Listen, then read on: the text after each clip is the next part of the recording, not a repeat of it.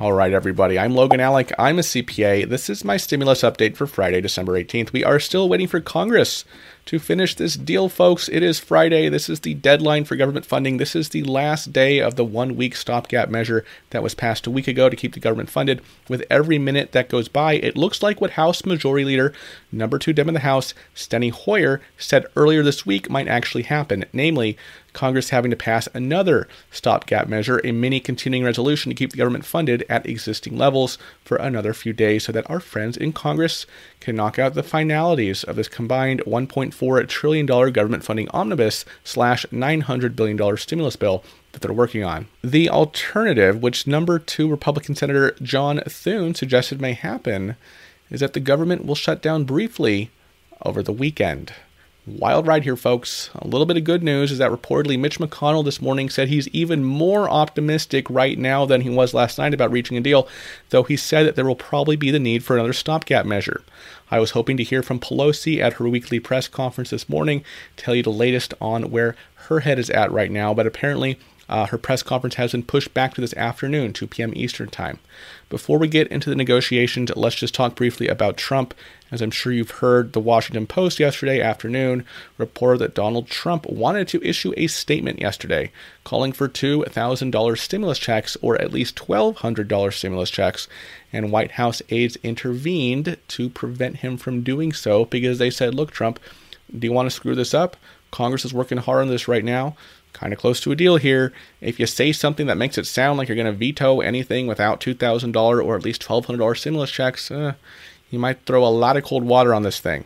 And, you know, this is really nothing new, right? There was tr- talk of Trump wanting two thousand dollars stimulus checks reported by the Washington Post last Tuesday, right? When Pelosi and Mnuchin were negotiating with Trump, he would pop in every once in a while and say or tweet, I want big stimulus. I want bigger stimulus than the Dems. This is nothing new. Like I've said before, Trump is all but irrelevant at this point, even to his own party. From the Republican perspective, it is the Mitch McConnell show right now. Trump, the White House, Mnuchin, Kudlow, all those guys, they're out in thirty-three days, but Mitch will remain. He has the power going into his thirty-sixth year in the Senate. Look, folks, let's just do some basic math right now. This compromise bill they're working on is about nine hundred billion dollars, and it includes six hundred dollars stimulus checks, right? And these six hundred dollars stimulus checks will cost roughly one hundred fifty billion dollars. So just kind of extrapolating those numbers, and this is very back of the napkin, rough math here that doesn't take into account potentially differing income limitations and things like that, yada, yada, yada, yada. But if six hundred dollars stimulus checks cost one hundred fifty billion dollars, then proportionally two thousand dollars stimulus checks would cost around five hundred billion dollars, half a trillion. Uh, that would balloon the cost of this package to roughly one point two five trillion dollars. That might not seem large compared to what Mnuchin was talking about before the election, but think about it, folks. As I've told you, we've heard reports that Republicans are trying to nickel and dime everything right now. We had the number two Republican Senator John Thune suggesting earlier this week that we make those who are eligible for the supercharged unemployment boost of three hundred dollars a week, which, by the way, Republicans want to shorten, by the way, from the sixteen weeks in the bipartisan proposal to twelve or thirteen or potentially only ten weeks. Thune suggested that if somebody is eligible for unemployment, they shouldn't be eligible for stimulus checks. Thank God it sounds like Dems shot that idea down, but that's the mentality right now among G O P senators, nickel and diming everything. Just realistically speaking, they're not going to all of a sudden in the next few days be open to ballooning the cost of this bill from nine hundred billion dollars Uh, you know, to, to one point two five trillion. Just not going to happen. twelve hundred stimulus checks, that would still get it over the one trillion mark. I think that would be even distasteful to many Republicans, but two thousand, come on. I mean, Trump's talked this sort of thing up before. Let's not get too excited about him doing so again. All right, negotiations. In my videos over the past few days, I've told you what the remaining sticking points are. Republicans and Democrats still squabbling over various things. FEMA, uh, live venue funding. Some Dems saying that Republicans are pushing too much for small business right now at the expense of unemployment. There's the issue of the Federal Reserve's emergency lending facility. Republicans want to scale those back. And frankly, that's probably the biggest issue right now to getting a deal done. Republican Senator Pat Toomey of Pennsylvania said that these emergency lending facilities, that the Fed has that were implemented by the CARES Act could make the Fed more of a lender of first resorts rather than what it should be in his mind, a lender of last resorts. He and other Republicans want to scale back the Fed's emergency lending powers, specifically as exercised through the lending facility set up by the CARES Act, such as the Main Street Lending Program. Democrats, however, see this move by Republicans as a move to decrease the power of the Federal Reserve to come in and stabilize the economy when need be. Democrats are claiming that Republicans aren't merely seeking to scale back the Fed to what it was before the coronavirus pandemic, but to actually reduce the authority of the Federal Reserve, the authority it had before the CARES Act was passed.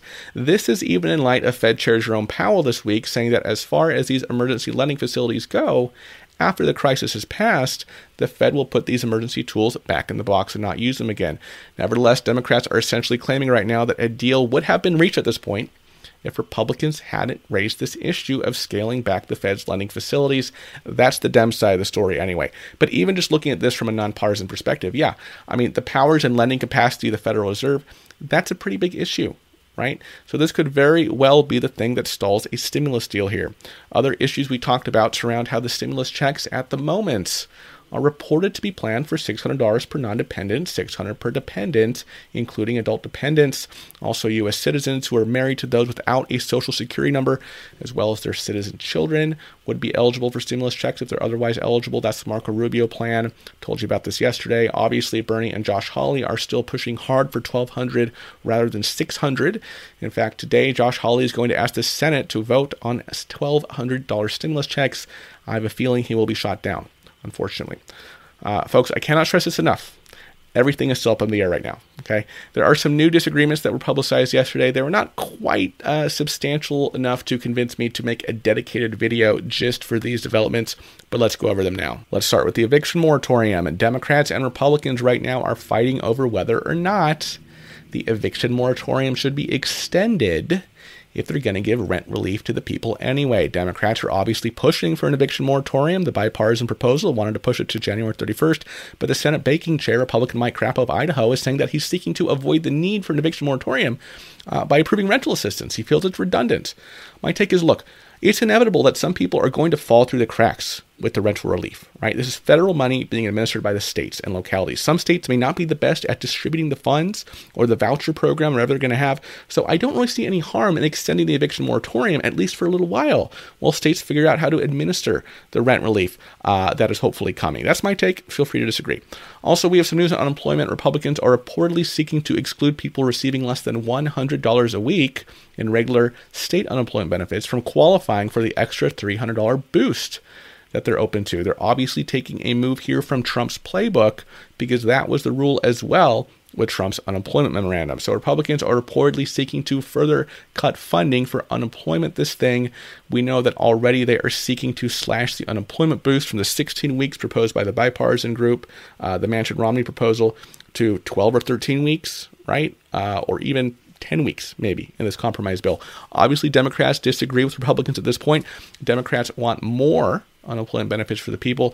Republicans have been trying to reduce the benefits in this new nine hundred billion dollars compromise. All right, folks, that is my update for now. I hope Congress makes significant progress today, because frankly, yesterday, we didn't really hear of any major breakthroughs. Hoping we hear something like a breakthrough today.